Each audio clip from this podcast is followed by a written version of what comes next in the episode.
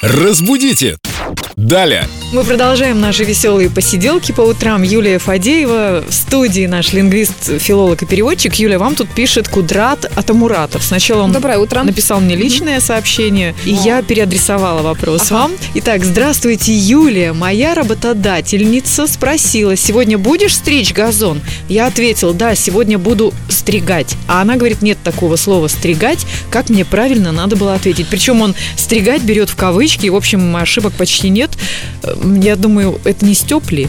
Да нет, но судя по имени, мне кажется, это вопрос просто не носителя языка. У нас Кудрат. Славное имя. Кудрат. У нас действительно нету слова «стригать». У нас, Как будто бы потеряли приставку.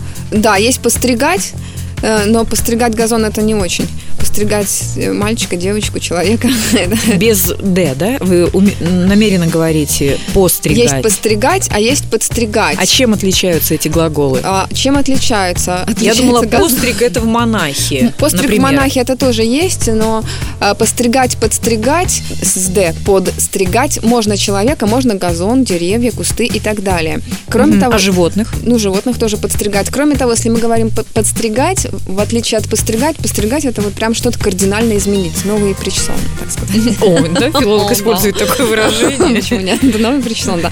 А подстригать немножко что-то изменить, э, не кардинально. Кудрат, вы должны были сказать «подстригать газон». Либо стричь газон. Тогда точно не ошибетесь с Да. этими приставками «постригать», «подстригать». Юль, спасибо огромное. Кстати, причесон у вас что надо. Ждем вас снова. Ну Я, конечно же, приду. Разбудите! Далее!